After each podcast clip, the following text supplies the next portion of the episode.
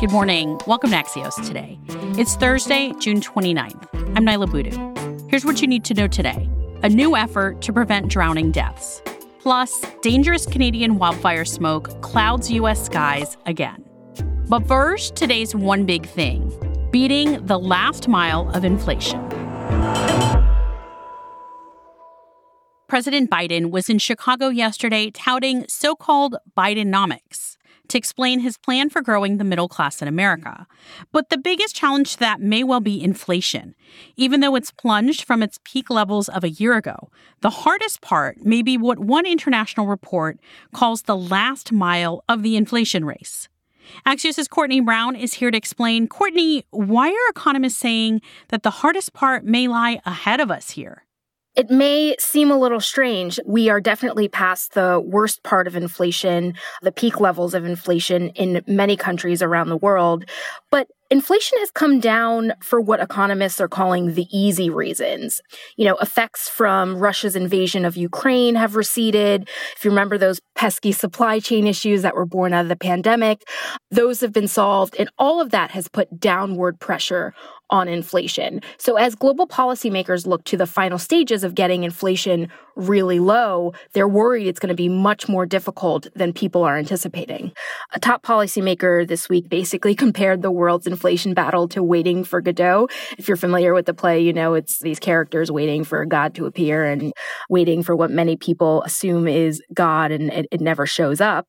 The second in command at the International Monetary Fund said that play is very much like the world's inflation battle. We're all waiting for low inflation to reappear. And of course, course, she hopes that real life ends differently than the play does. But as of right now, we're all still waiting. So, this is a problem for every central bank, not just the Fed? If you have essentially been following what's going on with the Federal Reserve, inflation's too high in the US, the Fed has raised rates at a really, really historically quick pace. If you've been following that, you essentially know what's going on in the rest of the world because a lot of central banks in Europe and in England are on the same track, doing the same thing. One thing that's been notable here in the US is the labor market has remained pretty strong despite all of these inflation pressures. Does that complicate things? It does. And if you can believe it, it's a similar situation in Europe and in UK across the Atlantic. Labor markets around the world are really tight for a slew of reasons, many of which have to do with pandemic related disruptions. And they're super worried that this is going to make inflation very, very difficult to wrangle. And the reason is workers have fallen behind in terms of pay gains. Pay gains have been much slower to rise than overall inflation. And what policymakers say is going to happen, workers are going to start to demand that their pay catch up because they've fallen behind for all of these years. And they're worried that's going to put upward pressure on inflation, especially because the labor market is so tight. Employers may have to bend to those demands.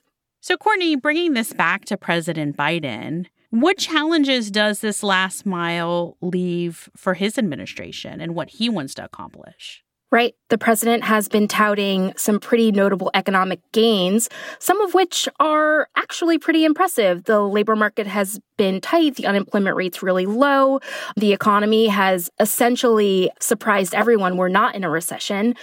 I think maybe one thing to worry about is that the Fed, for, for its part, has made clear that it's not done raising interest rates. And over the past year, we've started to see some of the effects of what those interest rates can do to the economy. We had that scare earlier this year uh, of those few bank failures that were essentially a result of upward pressure on interest rates.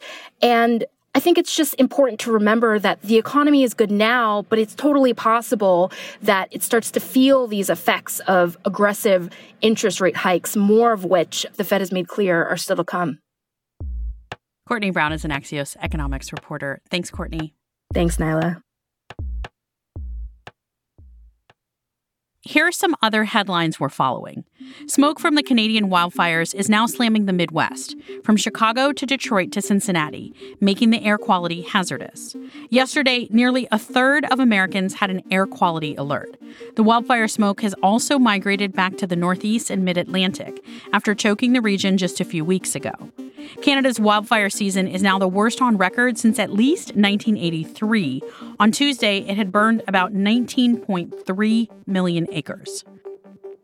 And South Koreans are now a year or even two years younger, thanks to the country changing its policy on counting age. For the international standard, age counting begins at zero on the day you're born and goes up each birthday.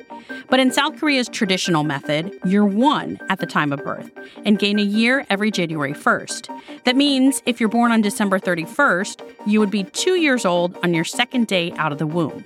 In the 60s, South Korea started using the international standard for medical and legal documents, but now the nation will adapt it for the majority of administrative and civil matters. In a moment, what to know about preventing drowning this summer. Welcome back to Axios Today. I'm Niala Boodhoo. Today, the U.S. announces its first ever National Water Safety Action Plan to raise awareness around drowning. That's especially important considering the high risk of drowning in kids. Drowning is, in fact, the leading cause of death among children ages 1 to 4, according to the CDC. Will Koon is vice chair of the California Water Safety Coalition and one of the authors of that state's water safety plan. And he's here with what everyone should know this summer. Lots of people ask, what does drowning look like, right? Is it look like the movies? Are people waving and screaming? And the reality is, no, drowning is silent and drowning happens very, very quickly.